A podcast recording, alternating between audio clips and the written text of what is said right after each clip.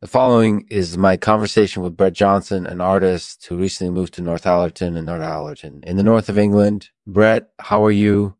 Presented by Netherlanders Controversialist. We bring you the latest news and controversy from across the Netherlands. Our mission is to inform and entertain.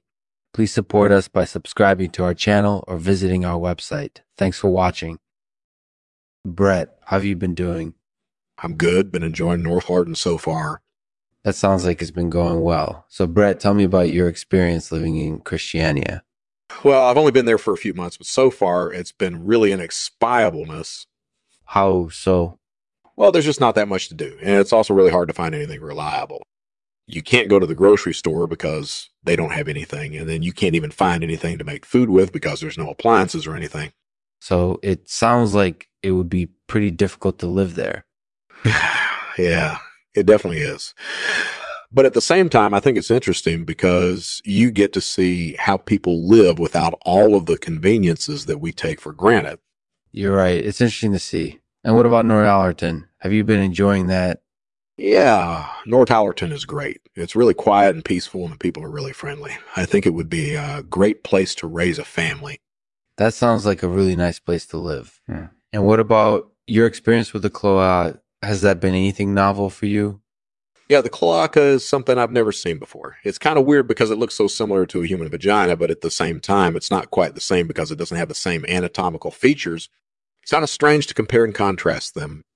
Do you have any other experiences you'd like to share with us? yeah, I've just recently finished a series of paintings called Stiff. They're paintings of animals with very stiff genitalia. They're kind of an exploration of how absurd and absurdly strange our bodily functions can be. That sounds like an interesting series. So, overall, have you had a positive experience living in Christiania or Northallerton? Overall, I'm happy with my experiences so far in both places. They're both different in their own way, and each offers its own unique set of challenges and opportunities. That makes sense. And do you have any final thoughts about living in these places or about moving to Northallerton in particular? Well, I don't think anyone can really know what's going to be best for them until they try it out. But I would definitely recommend giving Northallerton a chance if you're ever considering moving there. It's a great place to live. That's definitely true. So, Brett, thanks for talking with us today. It was interesting to hear about your experiences in Christiania and Northallerton. We'll see you next time. Thanks. No problem. Thank you. Thanks for listening to my conversation with Brett Johnson. In this episode, Brett discusses his experiences living in Christiania, the place's infamous inexpiableness, and Northallerton, where Brett resides. We also talk about Brett's recent experience with the cloaca and how it compared to his previous experiences with the genitalia of other animals.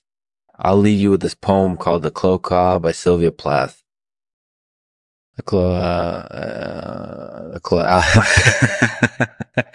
I've seen it with my own two eyes. Uh, celestial birthmark, uh, gates of Hades, a pot from which pours milk, and piss and blood and loaves of bread, unseen by mortal man. Up among the stars, the clo- uh, cloaca swirls and seethes, a malodorous Nile fertilizing the land with its detritus, uh, world beyond our ken.